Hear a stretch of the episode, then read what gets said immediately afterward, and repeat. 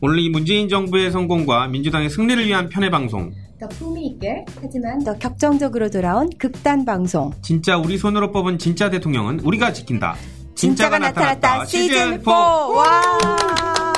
아, 오늘 어, 이훈 의원님께서 오늘 자리에 안 계셔서 오늘 박경민 의원님하고 저랑 네. 오늘 진행을 하게 됐습니다. 네. 안녕하십니까 조대진 변호사입니다. 안녕하세요 박경민 의원입니다. 지난주에 이제 의원님들 본인 일정이 있으셔가지고 또 진짜가 나타났다 시즌 4가 2주 만에 인사를 드리게 됐죠. 한 주 쉬게 돼서 되게 죄송스럽게 생각하고 있습니다. 그래도 어쨌든 파행됐던 국회가 다시 열리게 돼서 그나마 다행입니다. 네, 한 달 반, 반 동안은 국민들 볼 날이 없었는데요. 그나마 지난주에 극 극적인 합의가 이루어지면서 국회가 정상화되어서 다행이기는 하죠. 근데 지난 2주 동안 참 많은 일이 있었어요.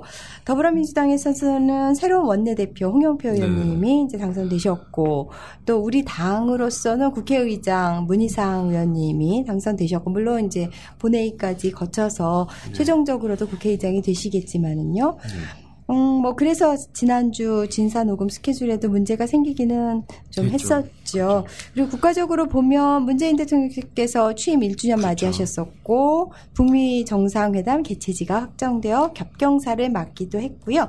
제가 이토록 흥이 난 이유는 어, 그 북미 정상회담 개최지 관련해서 잠시 후에 공개하겠습니다. 네. 북미 정상회담 이야기하면서 이제 우리 의원님께서 미소를 지으시는 걸 보니 저는 이제 감이 오는데요. 오늘 준비한 첫 번째 이런 이슈들이 선거에 미치는 영향을 알아보는 코너입니다. 6.13 지방선거 전망대 시간인데요. 어, 많은 주제들이 기다리고 있기 때문에 빠르게 한번 모셔보겠습니다. 네, 여론조사와 빅데이터 분석으로 선거의 흐름과 민심 동향을 낱낱이 파헤쳐 주시는 날카로운 분석가. 생동감 넘치는 헤어스타일과 유쾌한 목소리의 주인공 리서치 앤 리서치의 배종찬 본부장님 나오셨습니다. 어서 오세요. 네, 안녕하십니까. 네. 아.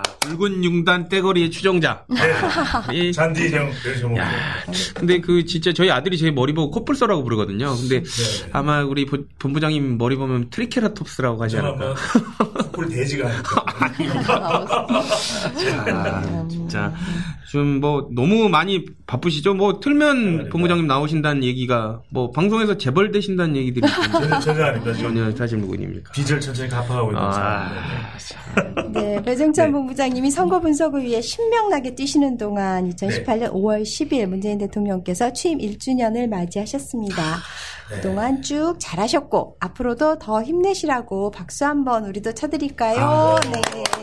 진짜 눈물 날것 같습니다. 박수의 의미가 분명히 있는 것이 네. 저는 항상 지지율을 20여 년간 조사를 해온 네. 사람이지만 지지율은 우리가 뭐 지나치게 의존해서도 안 되겠지만 네. 이 지지율을 관리한다라는 것이 말 그대로 국정 관리인 것이거든요. 네. 역대 대통령하고 비교하더라도 1년 동안 이 정도 지지율을 유지한다라는 것. 물론 어떤 시각에서 막 그럽니다. 이게 뭐 지지율 높을 수밖에 없는 이유가 있는 거 아니냐. 그런데 네. 그 이전의 대통령들도 다 그런 환경이 있었거든요. 그렇죠. 네. 하지만 정작 그런 결과를 만들어내지 못하고 지금 문재인 대통령을 이 평가 절하하는 것은 저는 안 된다고 보고요. 네. 이 역대급으로 이 기록입니다. 아. 1년 어, 취임 1주년에 이 대통령 지지율이 80%라는 것은 좀 분명히 박수를 받아야 될 그럼요. 예, 결과로 네. 보여집니다. 네. 그 헌정사상 초유의 탄핵 사태 지나면서 대한민국의 위기를 넘어서 한번더 평화까지 지금 목전에 두고 있는 자랑스러운 취임 1주년의 저녁. 대통령님께서는 뭐 왁자지껄한 이런 행사보다는 청원 효자동, 사직동 등의 주민들 초청해 가셔가지고 열린 음악회, 작은 음악회 하시면서 소소한 하루를 보내셨는데 예전에 박근혜 대통령 취임 1주년 당시 기억해 보면 무슨 무슨 큰 거대한 행사하지 않았습니까? 저는 그렇게 기억이 나는데. 음. 그렇습니다. 이 대통령이 1주년이라는 것을 보통 뭐 크게 또 그 기념하는 자리를 만들기도 해왔거든요. 네. 기억하면 역대 대통령들은 자신들의 취임 1주년에 뭐 성과를 조명해 보거나 네. 또는 또 남아있는 임기 동안에 의미가 있는 장소를 가서 음. 그것을 오히려 더 부각시키는 경우들이 많았는데 음. 문재인 대통령의 소통은 저는 아주 적절한 네. 그리고 소통의 코드를 잘 읽고 있는 대통령의 모습이라고 보여지고요. 네. 특히 이제 시점상으로 중요합니다. 지금 우리가 취임 1주년을 취임식 자체도 워낙 간단하지 않았습니까? 네. 그런 만큼 미국 대통령은 이 미국 의사당 앞에서 정말 왁자지껄 아. 수 수만 명이죠 관중들을 운집시켜 놓고 하는 그런 취임식도 있겠지만은 저는 작은 음악회가 정말 사실은 너무나도 거대한 음. 악회라는 의미를 가지고 있지 않습니까? 네. 작은 기념하는 자리가 그만큼 의미 있는 자리였다고 음. 보여지고 음. 지금 북미 정상회담 길목으로 가고 있는 상황에서도 한미 정상회담을 앞두고 네. 또 성대한 거나한 자리를 만들기보다는 오히려 의미 있는 그래서 이제 평화가 일상이었으면 좋겠다. 네. 이 일본 정상과의 만남, 한중일 정상회담에 돌아오는 그 비행기 안에서의 대통령의 어, 메시지는 상당히 저는 의미가 있었다고 생각합니다. 네. 그 나라를 말아먹었던 박근혜 대통령, 아. 전 대통령이요. 뭐 별로 생각하고 싶지도 않은데 어쨌든 취임식도 성대하게 했었고 1주년 기념으로는요. 통일은 대박입니다. 이런 제목으로 서울역 광장에서 문화예술 공연도 열, 어, 펼쳤었어요. 근데 지금 2018년 현재 자유한국 당이 북한에 대해 쏟아내는 아. 망언을 생각하면 통일은 대박입니다. 이런 거는 정말 참, 참 미스매치인 그런 타이틀인데요. 박근혜 그렇습니다. 전 대통령과는 네. 정말 이제 격이 다른 행보를 보이고 있는 문재인 네. 대통령이죠. 통일은 철저한 준비가 사실은 필요한 부분이고요. 네. 그리고 말씀하셨던 대로 박 의원님 말씀대로 그 당시에 대박이라고 하는 것에 관련된 일련의 행사들 드레스에덴에서의 선언이라든지 네. 판문점 선언하고 비교되고 있기도 하고요. 그 이유를 어떻게 이 소통하고 또 남북 관계를 진전시키기 위한 노력을 하는지가 정말 중요한 부분이고요. 음. 또 한편으로는 많은 국민들이 그때 그 통일 대박이라고 하는 메시지가 네. 누구를 통해서 처음 네.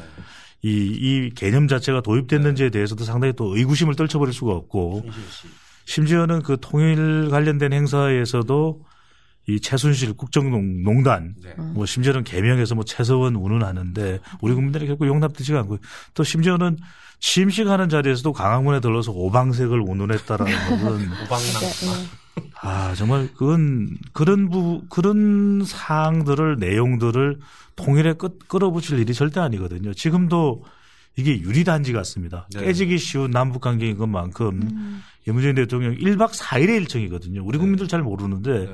1박 4일은 사실상 숙박 장소에서 1박을 한다는 이야기입니다. 음. 그러니까 나머지 3일을 나머지 3일이죠. 나머지 3박 4일이니까 나머지 2박을 비행기에서 한다는 이야기거든요. 그렇죠. 그러니까 그런 강행군을 하는 이유가 지금 이번에 다시 원점으로 돌아가면 그건 파멸이다. 대통령이 음. 이 안보와 관련해서 원포인트 정상회담을 하는 대통령의 강행군이거든요, 사실은. 절박감이. 절박감.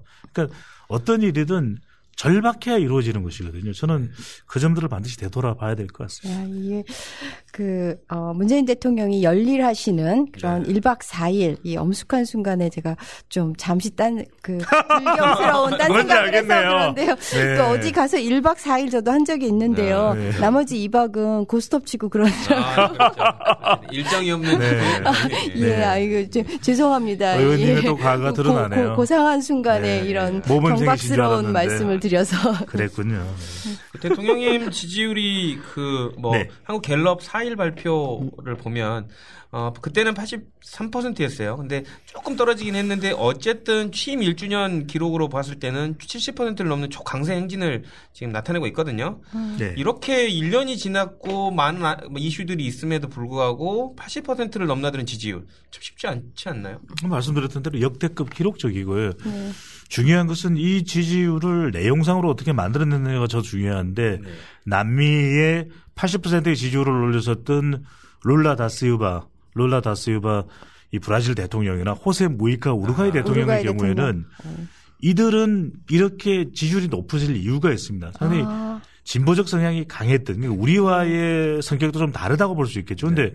지금의 문 대통령의 이 80%의 지지율은 안보 남북 관계를 통해서 만들어낸 것이거든요. 네. 그러니까 실제 남북 관계를 너무 잘했다. 네. 이런 평가를 받는 것이 말씀하셨던 그 조사에서 80% 80%대였습니다. 그러니까 음. 불과 1년 전에 가장 걱정했던 것이 특히 보수 쪽으로부터 음. 걱정됐던 음. 것이 안보 남북 관계였거든요. 음. 근데 지금 가장 인정받고 있는 것이 남북 관계.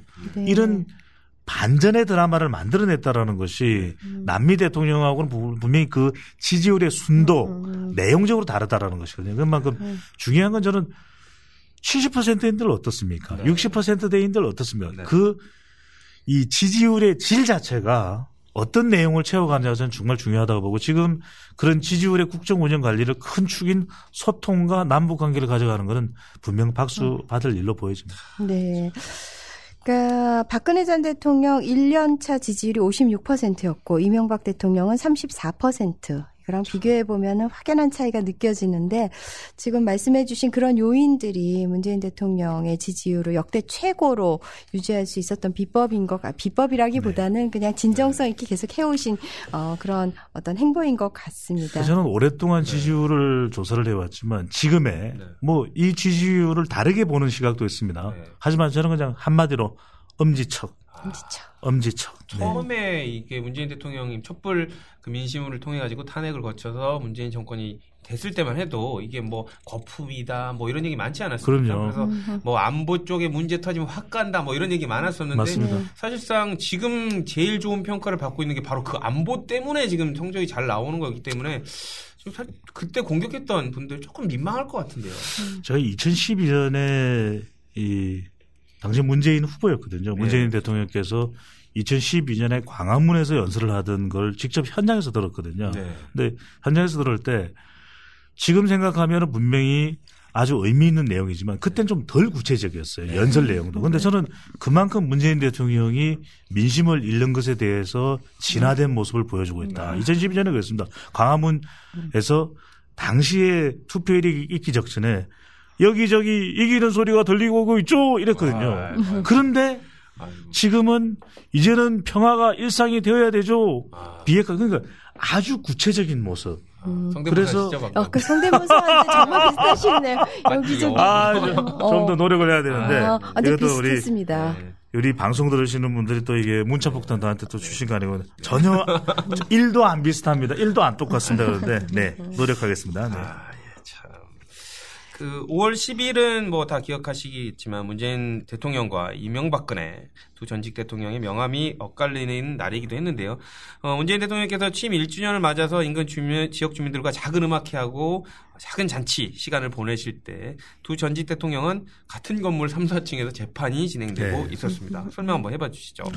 뭐 실제 박근혜 전 대통령은 지금 재판정에 출석도 하지 않지 않습니까? 네. 그런 모습을 보이고 있고요.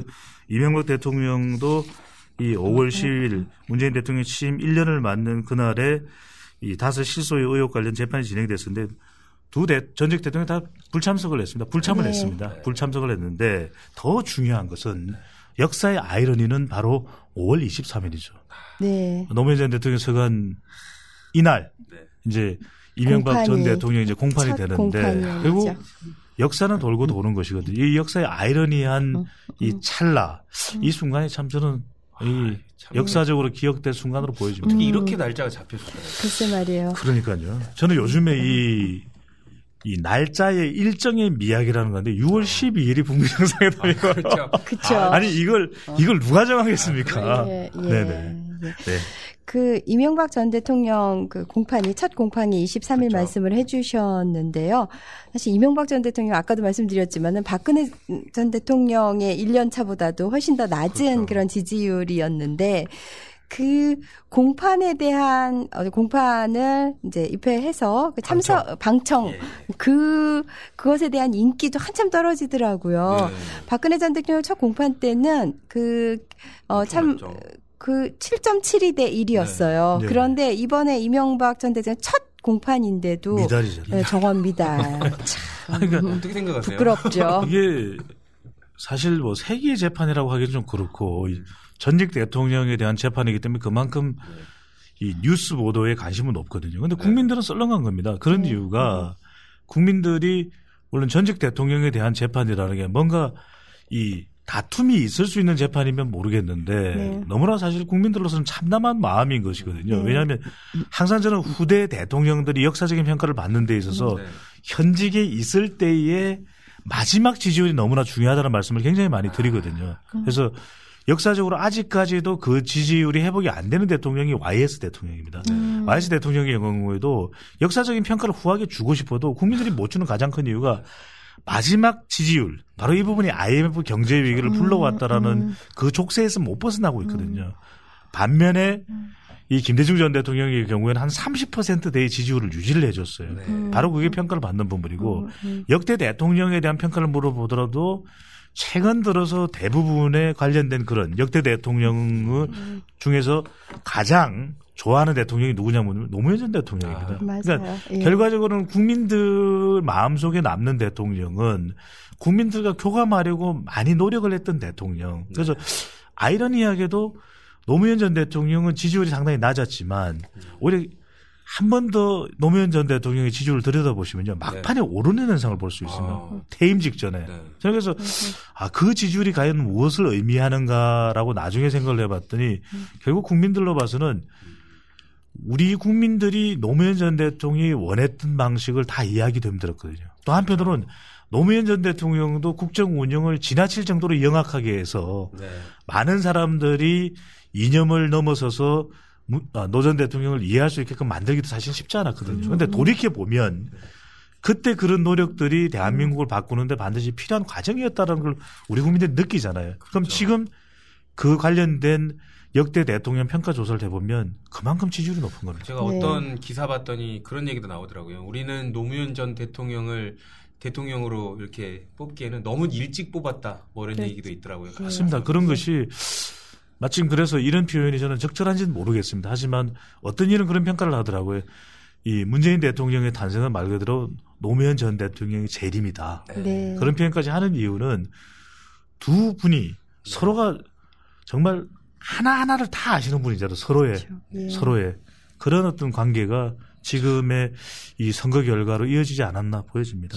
그러니까 한편으로는 음. 네. 이명박 전 대통령이 대통령직을 떠나면서 그 많은 재산을 사회에 기부하고 네. 또 그리고 주변 사람들에게 넉넉한 정을 베풀었더라면은 과연 법정에는 정원 미달이 있었을까요? 결국 국민들이 바라는 것은 대통령 자리에 올라갔다는 것만으로도 이루 형언할 수 없는 명예거든요. 그렇죠. 그런데 그런 대통령이 과연 추가적인 경제적인 이익을 얻으려고 그렇게 안달이 났다 이런 표현을 쓸까요? 좀좀 네. 이건 사실 국민들이 이해하기는 참 어렵습니다. 네. 네. 지난 9일에 그 흥미로운 여론조사 결과가 발표됐는데요. 네. 19대 대선을 만약 다시 치른다면 누구를 뽑을까? 아, 이런 아. 질문에 대해서 어 문재인 대통령으로 답한 그런 어 그 응답자들이 68%였어요. 근데 홍준표는 16%, 안철수는 6%. 이거 음. 어떻게 해석해야 될까요? 69% 아니었나요? 69%가 맞습니까? 예, 예. 그때 예. 같은데. 네, 네, 69%. 네, 리서치 뷰 조사에 또 열심히 홈페이지 내용을 보시면 될 것 같고요. 네. 그러니까 70% 정도가 다시 찍겠다라는 그쵸. 생각을 하고 있다라는 예. 것은 그만큼 이 문재인 대통령에 대한 1년에 대한 평가인 것이거든요. 그렇죠. 예. 1년 동안 이 정도의 성과를 내지 못했다면 그런 평가를 하지 못했을 음. 그런 국민들의 여론이 고스란히 담겨지는 것을 보여집니다. 네. 그러니까 문재인 대통령이 실제 그때 41.08%로 당선이 네. 되셨는데 지금 28%가 늘어난 거잖아요. 그렇습니다. 그것에 네. 비해서 이제 안철수는 15%나 이제 떨어 15% 포인트라고 해야 되나? 20 그때 얼마 받았었죠? 21%, 21%, 21%였으니까요. 예, 네, 15%? 예, 21% 받았다가 15% 6%, 네. 6%니까는 가장 낙폭이 컸네요. 네. 네. 물론 뭐 이런 결과가 나오는 데는 음. 또 당선이 되었기 때문에 우리가 성자 효과도 있습니다. 성자가 됐기 때문에 이제 성자 쪽으로 그렇죠. 더 오는 것도 있는데 네. 그 성과가 좋지 못했다면 이런 결과로 결코 어, 음. 나타나지는 않았을 텐데 음. 그만큼 1년 동안의 큰 음. 성과가 이런 정말 음. 흥미로운 조사이거든요. 음. 다시 할 수는 없지만 그렇죠. 다시 한다면 이럴 거라라는 것이죠. 네. 그렇죠. 그 뭐 이것도 약간 우문인 것 같긴 하는데 네. 이명박 박근혜가 대선에 다시 나온다면 뭐 도토리 키재기는 하기는 하지만은 누가 더 높은 지지를 받을까요? 뭐 아, 둘다 바닥을 길 것 같기는 하지만 그래도 아직도 박사모가 건재하는 박근혜가 좀 더 많이 받을까요? 그래서 우리가 좀 더 생산적인 질문을. 아, 그렇죠. 저도 이거는 별로 너무 아니, 과거를 회귀하는 얼, 어, 얼마 전에 궁금하지도 않은 사항이긴 네, 하네요. 역사 프로그램에서 이런 게 있더라고요. 네. 그러니까 이수신 장군이 더 잘했을까요? 음. 김유신 장군이 더 잘했을까요? 이런 건 참 좋은 질문 아니면 두 분 다 잘하셨거든요. 또 세종대왕이 좋아요? 아니면 정조대왕이 좋아요? 음. 참 걸출한 임금들 아닙니까? 네. 굉장히 좋은데, 아, 그래서 이게 좀 강자 대 강자 대결로 좀 다음에 그렇죠. 예, 예, 이런 과거 회기적인 퇴행적인 질문은 안 드리겠습니다. 네. 네, 북미 정상회담 날짜가 6월 12일 6.13 아, 지방선거 예, 이제 딱 하루 전인데요. 네, 네. 정말 위대한 협상가라는 그런 아. 우리 그 타임지 그 어, 타이틀이 있었잖아요. 정말 네. 그걸 여실히 잘 보여주는 이제 그런 결정인데 여기에 대해서 이제 6.13 하루 전으로 어, 정하게 된 것에 대해서 또 음모론도 펴지만 만약에 네. 정말 미국 대통령을 설득해서 그 하루 전으로 이렇게 정했다면 그것도 대단한 거죠. 아니 그렇다는 게 아니라 만약 그렇다고 가정을 하더라도 이건 대단한 거고 이거는 뭐 미국 네. 일정 뭐 이런 거 다 따지면서 결정된 거죠. 전혀 그랬을 수는 없었을 것 같고요. 네. 그러니까 이제 여러 가지 일등들이 일정들이 있었을 텐데 네. 미국의 경우에는 빠르면 6월 말 7월 초부터 네. 이제는 휴가에 들어가거든요. 그렇다면 그렇죠.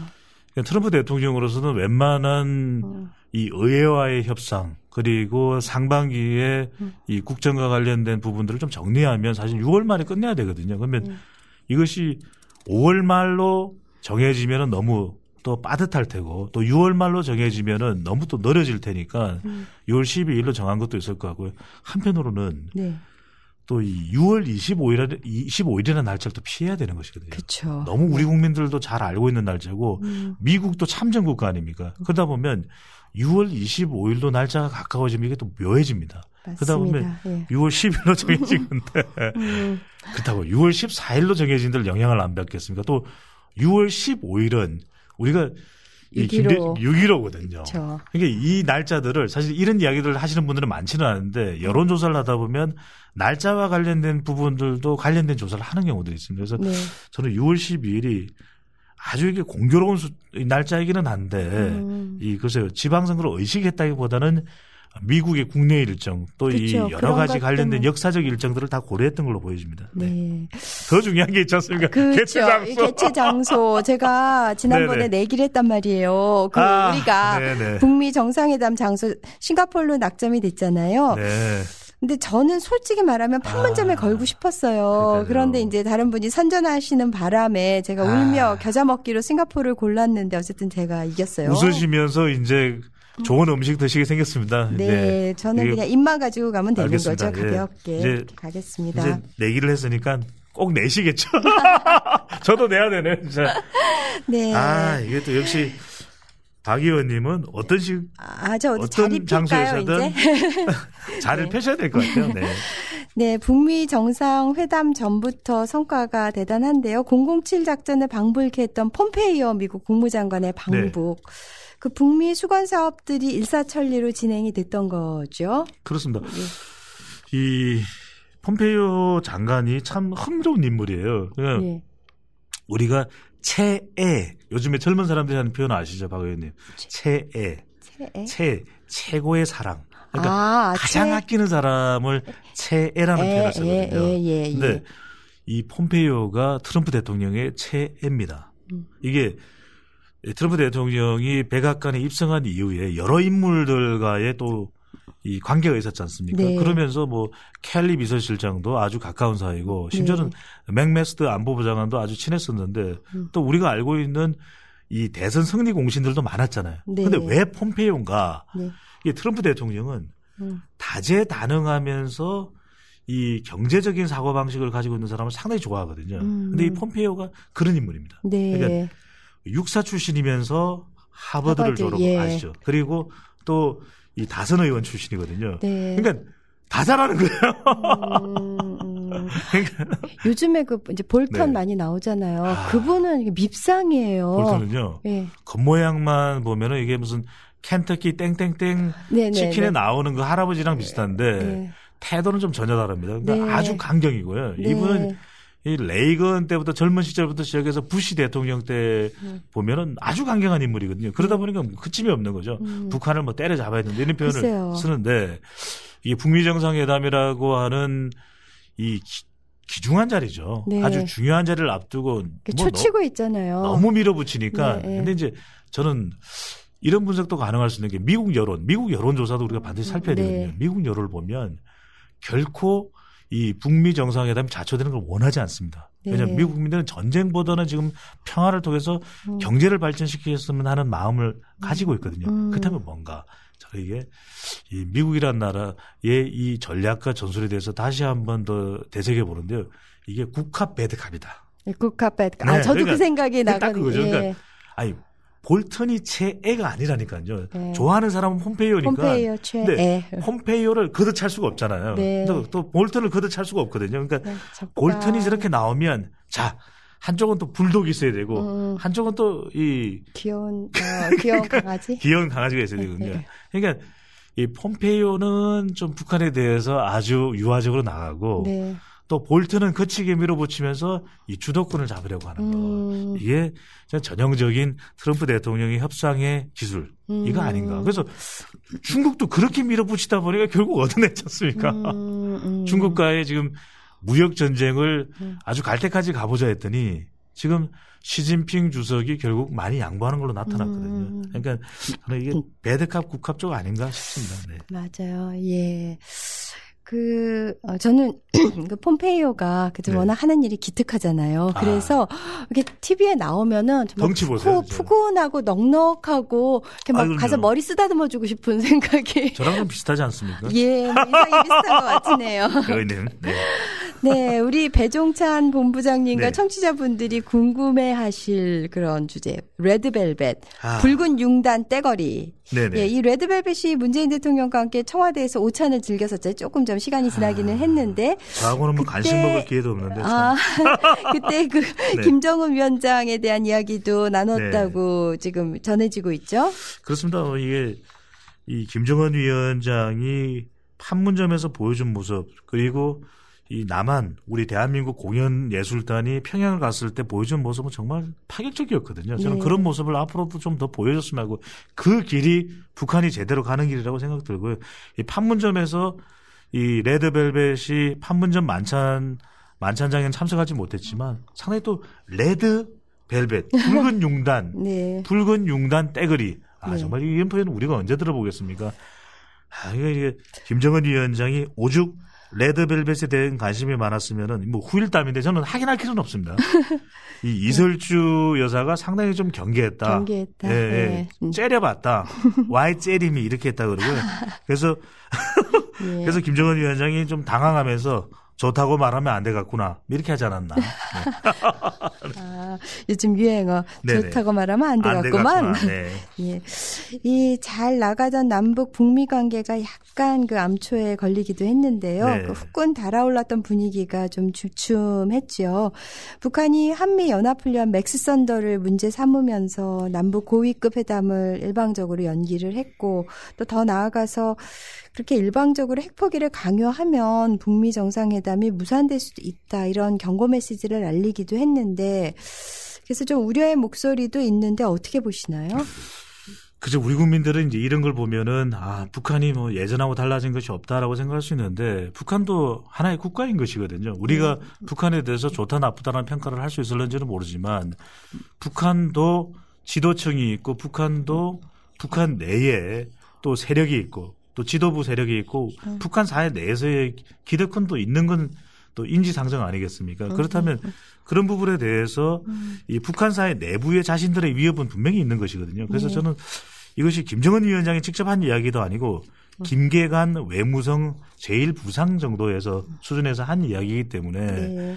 저는 북한의 이 지금의 선회한 돌연 선회한 그런 그 또 미국과 한국을 동시에 태클 그는 모습이 음. 저는 진이라기보다는 주도권을 잡기 위한 것이죠. 네. 그러니까 미국과 다를 것이 없다. 네. 북한도 이런 이야기를 안 하고 수준이 끌려가면 분명히 볼트는 신났다 하고 음. 야다 내놔 그냥 아예 북한 내놔 뭐 이런 음. 정도 수준으로 그렇죠. 이야기가 되면 네. 북한도 그런 협상에는 응하기 힘들거든요. 그래서 김계관 어, 음. 제1부상도 그런 대화에 우리가 응할 리가 없겠구나 뭐 이런 이야기를 한, 한 것처럼 음. 그래서 우리는 북한이 이 김정은 위원장이 보여주었던 그런 파격적이고 천대레한 모습을 음. 다른 사람들한테 보고 싶겠지만 리승건 통일전선부장도 그렇고 사실은 다 그런 모습으로만 일색이고 일관되는 건 아니거든요. 그래서 음. 지금 보여주는 북한의 모습은 음. 대충 북한들이 또 자극된 모습이 있었어요. 탈북자를 중심으로 해서 네. 이 북한으로 또 전단지가 국사, 살포되고 예, 예. 또 태영호 공사와 관련된 부분들도 네. 지금 이 시점에 이제 굉장히 자극적으로 받아들였을 가능성이 충분히 있는 부분이죠. 그래서 이런 부분들에 대해서 또 북한 종업원들의 뭐 기획 입국 뭐 이런 네. 이야기들을 운운하면서 네. 되다 보니까 그러니까 맥스 썬더 이야기가 나왔죠. 뭐 워싱턴 포스트에서는 B-52 폭격기가 훈련을 못 하고 돌아갔다 뭐 이런 음, 이야기가 나오는데 음. 그죠. 하여튼 이게 북미 정상 회담을 앞두고 북한도 북한이 가지고 있었던 자신들의 체제 안정을 위한 이 비핵화를 포기하는 그런 중대 중차대한 일이 있는 것만큼 그래서 이런 또 발언들을 통해서 조금 더 유리한 환경을 끌어가기 위한 걸로 봐야 되지 이것을 정말 이제는 잔치상을 엎어버릴 심정이다라고 과해서 가는 건 그렇고요. 또 뭔가 하나가 터지고 나면 이제는 남남감 갈등으로 가고 있거든요. 그쵸. 그래서는 곤란할 것 같고 네. 북한을 바라보는 시각은 분명히 저는 좀 멀리 네. 이 봉정 만리를 가는 그런 모습을 보여줘야 될 것 같습니다. 음, 네. 이게 우리가 가다 보면은 뭐 사소한 돌뿌리도 좀뭐 만나게 아, 되고 그래 그렇지만 이거 대세에는 큰 지장이 없을 거라고 생각을 하고 또 그러기를 기대합니다. 근데 사실 뭐 태용호 공사를 괜히 불러갖고 뭐뭐 뭐 국회에서 뭐 좀 어떤 토론회를 하면서 불필요한 말을 한다든지 우리가 좀 빌미를 제공한 면도 없지는 않은 것 같고 어쨌거나 정말 간절한 마음으로 그 네. 북미 회담이 어, 차질 없이 이루어지기를 바라고 근데 그 와중에 이 또 엉뚱한 얘기를 해도 하는 분들이 있죠. 홍준표 네. 대표도 막말을 했고요. 또 음, 19일에는 그 나경원 의원이 충북지사 개소식에 가서 네. 뭐 정부 개헌안에 대해서는 뭐라 했느냐 하면 뭐 다 어, 여러분들도 청취자 여러분들도 접하셨겠지만 북한과 짝짝꿍해서 한반도를 통째로 사회주의자 사회주의화 하겠다는 것과 다름없다. 이런 시대착오적인 색깔론을 들고 나왔고 또 토지 공개념 도입은 개헌 그 헌법에서 그거는 사회주의랑 똑같다. 그렇다면 토지 공개념을 도입한 노태우 정부도 사회주의였는지 싶고 정말로 너무 항변하고 싶은 것들이 많아요. 판사 출신이라는 나경원 의원이 너무나 엉뚱한 얘기를 해대고 그 홍준표 대표는 뭐 한 며칠이 멀다 하고 음 그 이상한 그런 이야기들을 흘리고 김성태 대표도 마찬가지고요. 어 정말 네. 어떻게 어떻게 입단속을 시켜야 되나요, 이분들은? 네, 박경민 의원님 잘 지적을 해 주셨는데 저는 이성적으로는 결코 동감할 수도 없고 동의할 수도 없는 내용인 거죠. 좀 또 안타까운 장면도 있는데 선거는 선거인가 봅니다. 워낙 이 주목을 못 받다 보면은 굉장히 자극적인 이야기를 할 수밖에 없거든요. 말 그대로 이제 네거티브 공세를 해야만 선거에서 사활을 걸고 있는 당에 음. 이 어느 정도 도움이 될 수 있다라고 판단했을 수는 있는데 음. 참 이해하기는 어렵죠. 왜냐하면은 남북 관계와 같은 안보 부분은 우리 국민들도 지난번에 판문점 선언과 관련된 부분은 우리 국민들 거의 대다수가 긍정적으로 평가를 하지 않았습니까? 네. 그리고 다만 남겨두고 있는 것은 북한이 얼마나 이행을 하느냐는 부분. 또 한편으로는 음. 북한이 비핵화와 관련해서 앞으로 로드맵이 어떻게 정해 아니 그런 부분들은 얼마든지 음. 정책적으로 이야기를 할 수가 있겠죠. 음. 근데 그럼에도 불구하고 지금 어떤 사안이든 이성적으로 접근하기보다는 정쟁적으로 끌고 가는 것은 음. 다분히 선거에 있어서 유권자들의 관심을 그쪽으로 특히 이제 보수 정 결집에 대한 그런 포석으로 보여지거든 전략적으로 음, 보여지는데 음, 음. 노림수로 보여지는데 문제는 일부 보수는 결집할 수 있습니다. 하지만 상당수의 많은 중도층들이 우리 국민들 또 선거에서도 중요한 거 아니겠습니까? 네. 그런 국민들에게는 와 닿지 못하는 부분이거든요. 그런 부분 참 이해가 될 수 없는 부분이고 말 그대로 선거 슬로건과 관련된 부분들도 뭐뭐를 통째로 이렇다고 해서 이것이 구체적으로 유권자들에 다가가는 내용들은 아닌데 어, 아쉬운 부분은 그렇습니다. 저는 이제 오랫동안 여론조사를 해왔기 때문에 네. 정치권에서 일어나는 일을 뭐 제 눈으로만 평가를 할 수는 없지만 지금 자유한국당이 가장 우선시해야 되는 일은 어떻게 하면은 좀 더 정책적으로 대안 정당이 될 수 있느냐. 사실 그런 노력을 해야 되는 건 맞, 맞는 거 아니겠습니까? 음, 음, 음. 저는 이제 박경미 의원님께 한번 여쭤보고 싶으면 네. 2016년 2016년 조금 직전이시죠. 그렇게 이제 원내로 들어오시면서 사실 그때 이 더불어민주당이 사실 여러 가지 위기였었습니다. 새정치민주연합에서 네. 그런데 저는 그대로 기억을 하고 있거든요. 그런데도 대표적인 영입 인사로 들어왔을 때 당 내에 이런저런 불협화음이 있었음에도 불구하고 좀 더 대성적으로 이 위기 상황 그때는 국정농단 사태가 발생하기도 이전 아닙니까? 2016년이면. 근데 예. 저는 그런 선거를 앞두고 그런 모습을 보여야 될 것 아닌가 인재 영입을 위해서 오히려 저는 음, 음. 제가 여쭙고 싶은 부분은 2016년 초에 네. 어려웠던 당에서 이 국회로 들어오시고 그동안 바라봤던 더불어민주당의 이 회생 방안이 오히려 지금 야권에는 좋은 훈수가 될 수 있지 않을까라고 생각하는데 음. 뭐박 의원님께서 한 말씀 해주신다면 어떠실까요? 그 네 사실 어 2016년 초반에 이제 안철수가 분탕질을 하고 참 좀좀 좀 어려운 일이 많았잖아요. 더불어민주 그러니까 새정치민주연합에서 이제 국민의당 갈라져 나오고 근데 이제 저희가 더불어민주당으로 정말 똘똘 뭉치면서 그다음에 심기 일전에서 지금 이, 이 높은 지지율 50%를 훨씬 넘, 넘는 이제 이런 지지율까지 계속 순항을 하고 있는데요. 그래서 저희가 그 했던 그 과정을 그 야당들이 좀 벤치마킹을 해서 어, 저희 정말로 내부적으로도 다른 목소리들이 그러니까 다른 목소리를 뭐 찍어 눌러서가 아니라요. 정말 의원들이 한 마음으로 지금 같이 가고 있거든요. 의총을 네. 해도 그게 뭐 음, 어떤 뭐 이견을 표출하지 못하도 하도록 누가 압력을 넣어서가 아니라요. 저희가 정말로 한 마음으로 가고 있어요. 그래서 저는 정말 더불어민주당이 자랑스럽고 어, 정말 그 일원으로 있다는 것이 어, 정말 영광이라고 생각을 하면서 항상 감사하는 마음으로 일하고 네, 있습니다. 네, 저도 중요한 지적이라고 보고요. 그 선거를 앞두고 있을 때 네. 후보자들한테 가장 큰 이 비타민 주사는 정당의 지지율이거든요. 네. 지난 대선 이후에 더불어민주당이 여러 가지 이유는 있습니다. 물론 이 자리에서 우리가 다 논할 것은 아니겠습니다만은 지금 나타나고 있는 액면 그대로의 성적표가 정당 지지율은 상대적인데 더불어민주당이 50%의 지지율을 보여주고 있지 않습니까? 그것이 지금 광역단체장이든 기초단체장이든 또 음. 광역의원으로 나서고 음. 있는 이 후보들에게는 천분건 만마의 음. 힘이거든요. 네. 박경희 의원님 말씀대로 당내에서 앞으로도 여러 가지 또 발전해 나가겠지만 네. 그런 정도의 정당 지지를 유지해왔던 민주당의 또 모습들을 또 지난 이 한 장 한 장의 그 국면들을 이 야권에서도 저는 반면 교사할 필요가 있거든요. 그것을 네. 교훈을 얻어서 이 야권 야당의 지지율을 끌어올리는데도 분명히 근본적인 바닥부터의 노력이 필요하지 않을까라는 음. 생각을 해봅니다. 네. 네. 아, 여기 이렇게 뭐 입에 담고 싶지 않은 야당들 얘기, 퇴행적인 네. 얘기 별로 어, 하고 싶지는 않기는 하는데요. 네.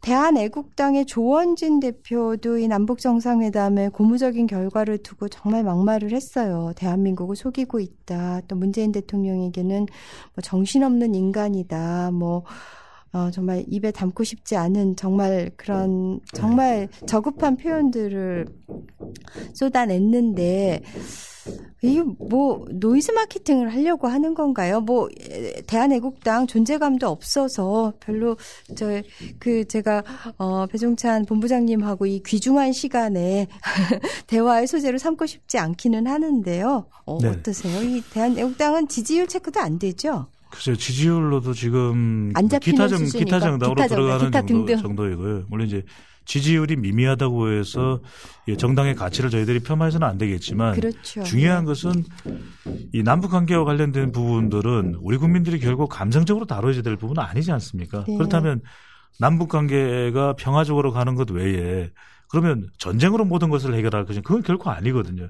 그 희생이 우리가 겪었던 그 희생을 기억하고 있거든요. 6.25 전쟁 때 얼마나 큰 음. 참사를 겪었지 않습니까? 음. 그리고 지금까지도 서로 간에 이 하해 국면 또 신뢰 관계를 못 만들어내고 있는 것도 음. 결국 대결 구도로만 가면은 계속해서 불안한 충돌, 불안한 관계 또 언제 전쟁이 일어날지 모른다라고 하는 그런 남북 관계의 제한된 틀 속에서 못 빠져나오는 거 아니겠습니까? 그렇다면 적어도 잘한 것은 잘한 것이라고 평가를 해주고 음. 또 보완해야 될 부분에 대해서는 조언을 할 수가 있는 것이죠. 그런 접근이라면 모르겠지만 네. 모든 것을 퉁쳐서 이건 아니다.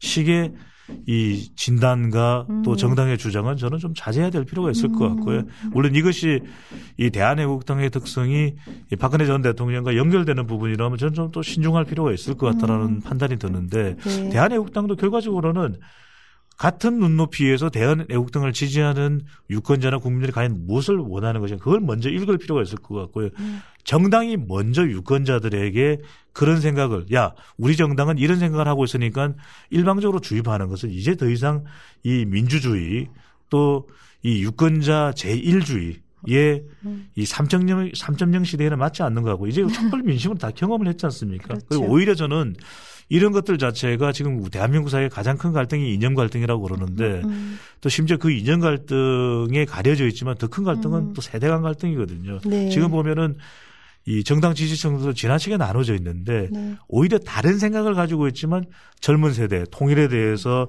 음. 밝은 희망을 가지고 있는 젊은 세대 또 통일에 대해서 불안감을 가지고 있는 우리 어르신 분들이 음. 서로 또 허심탄회하게 이야기할 수 있고 또 그것을 통해서 음. 유라시아의 꿈을 이야기할 수 있는 건 아니겠습니까? 음. 또 한편으로는 네. 우려스러운 부분이 있다면 음. 우려스러운 부분은 그 부분대로 또 잘 참고할 수 있게끔 전달이 된다면 오히려 더 좋은 부분이 아닐까 생각해요. 음. 우리 진짜가 나타났더도 이제 네거티브보다 네거티브 이야기 뭐 하기가 싫습니다. 글쎄요, 예. 포지티브 양이 많으니까. 그래요. 네. 맞습니다. 네. 예. 그 최근 정당 지지율은 좀 어떤가요? 어, 우리 당, 자유한국당, 정의당이 좀 많이 오른 걸로 나타나는 것 같죠? 네, 말씀드렸던 예. 대로 예. 더불어민주당이 한 50%대가 나오고 있고요. 예. 뭐 자유한국당의 경우에는 뭐 15% 내외 또는 조금 뭐 이, 네, 예, 뭐 조금 올랐다는 예, 얘기도 20%대 안팎 정도가 나온 네, 그런 지지율도 네, 보이고 있고요. 네. 이 바른 미래당의 경우에는 한 자릿수를 잘 벗어나지 못하는 지지율도 있고요. 그렇죠. 정의당은 이 선거에 임박해서 일부 정의당 이 후보들의 경우에 상당히 당선 가능성을 높여주고 있는 그런 기초단체도 있다고 그럽니다. 네. 강의 의원들. 그런 지역을 중심으로 해서 지지율이 결집되는 그런 현상도 나타나고 있습니다. 바미당은 아무래도 저기 유승민 안철수계 간의 갈등 때문에 예, 더 내려가는 네. 것 같고요. 민평당도 여전히 예, 저조한 것 같고. 결과적으로는 음. 우리가 정당의 미래를 이야기하고 정당의 지지율을 얘기할 때는 지역적인 이 틀 자체를 그러니까 특정 지역에 국한되어 있는 갇혀 있는 것은 문제에 탈피할 필요가 있는 것인데 민평당의 가장 큰 과제도 이 소속된 의원님들을 보시면 참 훌륭한 분들이 많으시거든요. 그래서 네. 전국 정당화되는 결국 호남 정당을 탈피해야 되는데 호남에서의 경쟁은 지금 사실은 여당인 더불어민주당을 능가하기는 매우 어렵거든요. 맞습니다. 현실적으로. 예. 네, 그렇다면 어떤 식으로 정책을 좀 더 차별할 것인가 음, 음. 아니면 적어도 지역적으로 젊은 세대들을 많이 영입해서 청년 세대들의 이 요구를 또 희망을 반영하는 정당으로서 거듭나는 민평당의 모습을 보여줄 수 있을지 네. 좀 새로운 철학과 새로운 미래, 새로운 정책으로 거듭나는 과제를 안고 있는 것으로 보여집니다. 네. 이 문재인 대통령의 지지율이 이제 너무 높다 보니까 네. 지방선거에 대한 관심이 묻혔다는 그런 지적들도 있는데요. 그러니까 추미애 대표가 어떤 말씀하셨냐면 문재인 대통령의 지지율이 아무리 높다 해도 게으른 후보에게는 방패가 되지 않는다. 그러니까 너무 대통령 백만 믿고 어 그렇게 안이하게 가지 말고 어, 후보 특유의 성실함과 책임감으로 승부하라 이렇게 일침을 놓으셨는데요. 어, 글쎄요, 그러니까는 지금 어 문재인 대통령의 지지율을 믿고 가는 게 우리로서는 더불어민주당으로서는 득이기도 하지만 사실 또 지방선거는 그 지역 일꾼을 뽑는 거니까 인물 중심이고 좀 정책 중심으로 가야 된다는 이제 그런 말씀이겠죠. 네, 후보의 자생력을 이야기하는 것이 결과적으로는 이번 대통령 선거 이후에 문재인 대통령이 취임 1주년에 지지율이 매우 높고 이것이 네. 지방선거에 출마하는 후보들에게는 양쪽에 다 날개를 달았다는 이야기를 하거든요. 그래서 어떤 경우는 본인 자신 사진보다 문 대통령 사진을 더, 더 크게 걸었더라고요. 그래서 문재인 대통령이 전국 선거에 다 나갔다. 그렇죠. 예, 어벤져스다. 와. 정말 예. 문 문베즈스타라는 이야기가 아. 나올 정도로 후배 후보들의 바로 옆에는 문재인 대통령이 버티고 서 있다. 그 사실 대통령의 후광 효과를 받을 수 있다라는 것도 사실은 여당 후보로서는 큰 혜택인 것이거든요. 근데 이제 음. 당대표인 추미애 대표의 이야기는 결과적으로는 앞으로의 선거는 대통령의 지원을 못 받는 선거가 음. 분명히 있을 거다. 앞으로 제8회 동시지방선거는 문재인 대통령 없이 치르는 선거거든요. 그렇죠. 그런 만큼 이 대통령의 후광 효과 없이 음. 자신의 힘으로 우뚝 서는 그런 후보자의 모습이 되라는 것이고 결과적으로는 이것이 당 내에 또 후보자 개혁을 이야기하는 일성이기도 하거든요. 근데 그렇죠. 아, 저는 주미애 대표께서 이렇게 또 멋있는 말을 언제 또 발굴을 하셨는지 아무리 높다 해도 이 게으른 후보에게 방패가 되지 않는다. 저는 뭐 네. 뭐 태산이 높다 대 하늘 아래 네. 예. 네, 게으른 후보에게 네. 이 게으른 후보 없으시겠죠, 뭐. 네. 네. 그래서 우리 당 후보들은 음. 다 지금 뭐 최선을 다하고 계신 것 같기는 합니다만. 네. 그 지방선거 얘기 좀 해보죠. 어, 일단 지금 치열한 접전지 중에 하나가 제주인 것 같아요. 네. 그래도 어, 어제 홍영표 원내대표님도 제주도를 이제 당일로 내려갔다 오셨는데 제 얘기를 들어보니까는 어 원희룡 후보가 이제 무소속으로 나왔잖아요. 네. 근데 이제 나름 인물 경쟁력이 있고 또 어, 현역 지사였기 때문에 지역 신문들이 다 원희룡 후보를 받아준다는 거예요. 네. 그래서 이제 그래도 중앙에서 어 좀 지도부가 당 지도부가 내려가면은 이제 그게 뉴스가 돼서 지역 신문에서도 좀 다뤄주기 때문에 몇 번 내려가시겠다고. 네. 원내대표님도 내려가셨고 이제 당 대표님도 또 출두하시고 그런다고. 그래서 지금 거기가 계속 박빙으로 나오죠 제주가. 그렇죠. 지금 나오는 지지율을 보면은 어느 한쪽이 우세하다라고 이야기 힘들 정도로 두 후보가 그러니까 원희룡 무소속 후보 그리고 문대림 더불어민주당 예. 후보가 각축전을 벌이고 있는 것이고요. 역대 선거를 보더라도 제주 선거는 참 예상하기가 어려운 그런 선거이고 우리가 이른바 괜당이라는 음. 표현을 써서 괜당 그러니까 괜당? 제주도만의 특유한 어떤 인간관계 음. 음. 이 친인척 관계 이런 걸 이야기할 때 괜당이라는 표현을 쓰시더라고요. 저는 이게 정치적으로 공식화된 표현은 아니겠지만 괜당이 제주도에서만 네네. 통용되는 거예요? 아니면 통용된다고 합니다. 이게 네. 제주도에서 이 이야기되는 그런 음. 표현이라고 하는데요. 음. 그만큼 제주도에서는 이 서울로 출향해서 아주 그냥 어 입신양명한 인물이 제주도에 노려, 내려온다더라도 결국 그 사람들을 인정해주지 않는다. 음. 왜냐하면 음. 제주에 얼마만큼 기여를 했느냐라는 것인데 사실 그런 이 터부를 깬 일종의 이 선입견을 깬 것이 원희룡 지사였거든요. 원희룡 음. 지사의 경우에는 이 제주도가 배출한 걸출한 수제다라고 네, 그렇죠. 하는 것이었는데 사실 좀 정치적으로도 좀 음. 어려움을 겪기도 했습니다. 바른 정당에서 또 바른 미래당에서 결국 자유한국당으로 못 가는 상황인데 음. 이렇게 봐야 될 것 같아요. 음. 지금 전반적으로 제주도의 이 정당 지지율은 영향력은 더불어민주당이 어, 지난 음. 대선 이후 한껏 높아졌거든요. 네. 그러니까 문대림 후보가 그런 후광효과는 있습니다. 문 대통령이 음. 4.3에 대한 아주 정치적이고 그리고 시대에 걸맞는 그런 의미 부여를 함으로써 제주도민들의 호감도도 상당히 높아졌거든요. 그럼요. 예. 근데 이제 제주도에서는 또 원희룡이라고 하는 인물론이 만만치 않은데 음. 그래서 결국 이 두 인물 간의 싸움은 선거 막바지까지 사실 예측이 쉽지 않아요. 음. 이거 제주 쪽과 서귀포의 또 민심도 다릅니다. 그런데 음. 지난 5월 14일인가 여기 폭행 사건이 발생했잖아요. 예, 그렇죠. 이게 홍영표 원내대표가 제주도를 더 갈 수밖에 없는 이유인데 음. 이 제주라는 지역 제가 겐당을 말씀드렸죠. 음. 제주 사람이 제주 사람한테 맞았지만 현직 지사가 맞았거든요. 그러면은 네. 이게 아이고 우쭈쭈 하는 이런 동정 여론이 언더독 이펙트가 나타납니다. 음, 네. 이게 이게 이런 언더독 이펙트가 나타나는 몇 번의 사례가 있었는데 음. 저는 앞으로 이 제주 파지를 볼 때 중요한 것은 시간이 문제다. 음. 왜? 폭행 사건이 일어나고 난 이후에 지금도 아직 한 20여일 정도 이상이 남아 있지 않습니까? 그렇죠. 예. 그러다 보면 그 사이에 공식 선거 운동에 들어가서 판세가 어떻게 될지도 모르고 또 폭행 당하는 장면에서 이 원희룡 지사는 속수무책으로 당하고 있었는데 또 이 문대령 부부가 또 급히 제지하면서 적극적으로 일어나는 모습도 보였거든요. 아. 그게 도민들에게는 어떻게 영향을 미칠 텐데 예. 제가 역사적으로 보면은 2006년에도 그런 동정 여론이 있었었어요. 네. 보면은 그 당시 한나라당 대표가 박근혜 전 대통령이거든요. 음. 근데 신좀 기억나실 거예요. 박영미 어, 의원님께서도 네.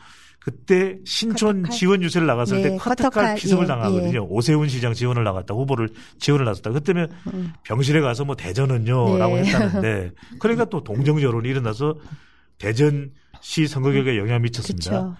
그래서 근데 그 당시는 이 531 지방선거에서 한 10여일 밖에 안 남았을 때였거든요. 음. 그러니까 동정 여론이 그대로 유지될 수가 있었었어요. 자, 두 번째는 2010년이 기억나실 겁니다. 박경호 의원님. 음. 이광재 강원지사. 네. 이광재 강원 강원지사가 불과 6.2 지방선거 이틀을 앞두고 이틀 앞두고 아버지가 폭행을 당하십니다. 그렇죠. 네. 그러면서 또 동정 여론으로 이광재 음. 후보가 당선이 되거든요. 근데 이번에는 시간이 꽤 남아서 또 워낙 더불어민주당의 지지율이 높은 곳에 무소속 후보의 싸움이라 음. 저는 손에 땀을 쥐고 지켜봐야 될 선거 아닌가 보이죠. 글쎄요. 네. 마지막까지 정말 땀납니다. 지금도 네. 땀납니다. 네. 거기다가 또 어, 음, 제주도에서 더불어민주당 지지율이 워낙 높다 보니까는 네. 어, 그 의도된 것인 것으로 보이는데 그 원희룡 후보 쪽에서 뭐 민주당 입당서를 살짝 흘리기도 간접적으로 과거에 그죠. 네, 네, 네. 아, 예. 아니 며칠 전에도 네? 예 그런 얘기도 살짝 나왔었어요. 후보가 있는데요. 아 글쎄요, 그러니까, 그러니까 네. 말이 안 되잖아요. 아니 문대리 후보가 멀쩡하게 있는데 네네. 나중에 자기가 당선돼서 뭐 입당을 한다 뭐 그런 네. 얘기가 우회적으로 아. 좀 흘러 나와서 네. 우리가 이제 경계심을 아유, 선거, 갖고 선거는 알 수가 없네요. 정말 네. 말이 안 네. 되죠. 자, 그러면 지금 우리가 좀 열세인 데가 네. 경북하고 대구인 거죠. 그렇죠. 그래서 네. 제가 얘기를 들어보니까 이철우 후보가 경북 자유한국당 이철우 후보가 어, 어, 당의 이제 후보로 어, 경선을 거쳐서 확정된 다음에 그 선거 사무실을 거의 뭐 캠프를 거의 철거했다. 아, 그러니까 철거라기보다 그냥 이제 이미 이제 어, 예선에서 당선되면은 이제 본선은 자동고다. 네. 네, 그런 그런 얘기가 네. 있더라고요. 그래서 경북 대구는 지금 우리가 더 열심히 해야 되는 것 같고. 네. 그 저쪽에서 나오는 얘기 보면 부울경 중에서 그래도 하나는 건질 거다라고 그런 희망적인 기대를 하는 것 같은데 어떠세요? 자유한국당 쪽에서요. 네. 저는 이번 지방선거의 최대 격전지는 PK 지역일 겁니다. 네, PK, PK 지역이 제주. 과거와는 정치적 성향이 완전히 달라져 있는 지역이기도 하고요. 특히 네. 울산 지역은 이 2010년 이전에는 진보 성향이 상당히 강하게 나타났던 노동자 중심으로 네. 근로자들 중심으로 나타났던 곳이지만 음. 그 이후에는 또 상당히 또 보수 성향으로 회귀하는 음. 모습을 보여주었거든요. 우리가 기억나는 음. 조성수 전 의원 그리고 네. 조성수 북구청장을 역임하면서 이 울산을 음. 기반으로 해서 터전을 잡았던 정치인들이 사실은 또 물러나면서 그 음. 지역을 음. 대체할 수 있는 인물들이 없었거든요. 이번에 이 더불어민주당의 송철호 후보가 어떤 그러면 그 맥을 이어가고 있는데 그런 만큼 이번에는 인물들도 참 이 과거에 민주당 후보군들과는 다르죠. 자, 더불어민주당 울산 후보가 송철호 변호사 그리고 이 부산은 오거돈입니다. 거기는 이제 앞, 네. 뭐 압도적으로 우위를 점하고 네. 있는 것 같고 경남도 김경수 후보거든요. 네. 이처럼 면면 자체가 음, 음. 과거와는 사실 과거는 사실 이 보수 음, 텃밭이 경관 이곳에서 후보로 나서려고 하는 인물도 찾아, 찾아볼 수가 없을 거예요. 우리가 기억할 때 지금 김포 지역에 있는 김두관 의원께서 네. 아, 그때 되지 않았냐? 2010년 음, 얘기할 때는 음. 그때 무소속이었습니다. 그렇죠. 무소속이었습니다. 그만큼 비집고 들어가기가 힘든 곳이 이곳인데 저는 이 부산 선거가 음. 이 부산에서 득표 자체도 이 문재인 대통령이 부산에서 38%로 32%인 홍준표 후보를 앞질렀거든요. 그만큼 이제는 성향 자체가 네. 달라진 곳. 2014년 이 총선에서는 다섯 곳에서 더불어민주당 후보들이 승리를 했고요. 음, 음. 그러니까 유권자들 성향이 과거와 다르다. 그것이 음. 지금의 이 부울경 판세를 만들어 놓고 있는데 아까 저는 추미애 대표의 그 한마디가 굉장히 내리속을 떠나지 않는 건 그래도 보수 지역 이었던 곳이고 네. 여전히 그 보수 성향이 사라지지 않은 곳이거든요. 그렇다면 네.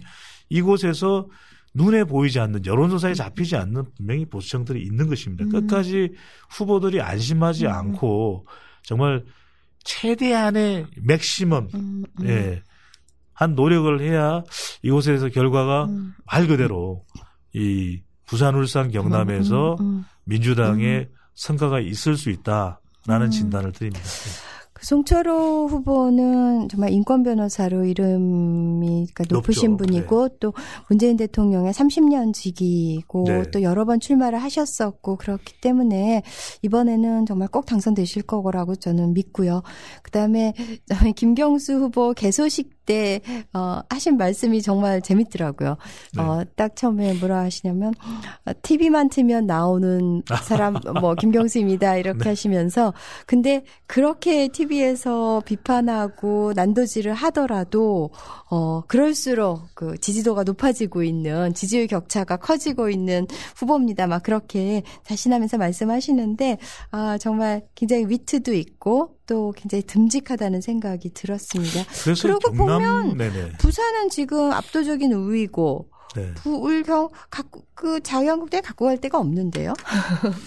제가 말씀드렸던 그 부분일 겁니다. 여론조사 결과상으로는 상당히 열세로 나타나고 있는 자유한국당 쪽인데 결국에는 그 유권자들의 성향 자체가 그렇다고 해서 수도권과 같은 건 아니거든요. 그래서 가장 중요한 건 간발의 차로 이기더라도 이게 성부가 갈리는 것이 선거이기 음, 때문에 음, 음, 음. 마지막까지도 정말 예, 네, 긴장의 끈을 놓으면 안 되죠 안심, 우리가 긴장의 끈을 놓아서는 안 된다라는 이야기가 될 것이고요.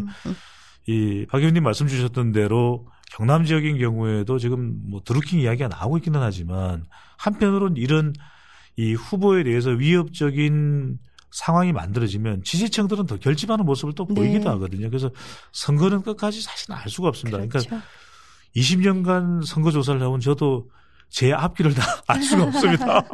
그렇기 때문에 네. 이 선거 결과를 다 예측할 수 없기 때문에 더 흥미진진한 세계가 선거이기 때문에 저는 조금 더 기다려보고 절대 안심해서는 안 되는 그럼요. 것이 선거다라는 예. 말씀을 꼭 드리겠습니다. 예. 네. 오늘의 말씀 성, 끝까지 안심해서는 안 된다는. 네.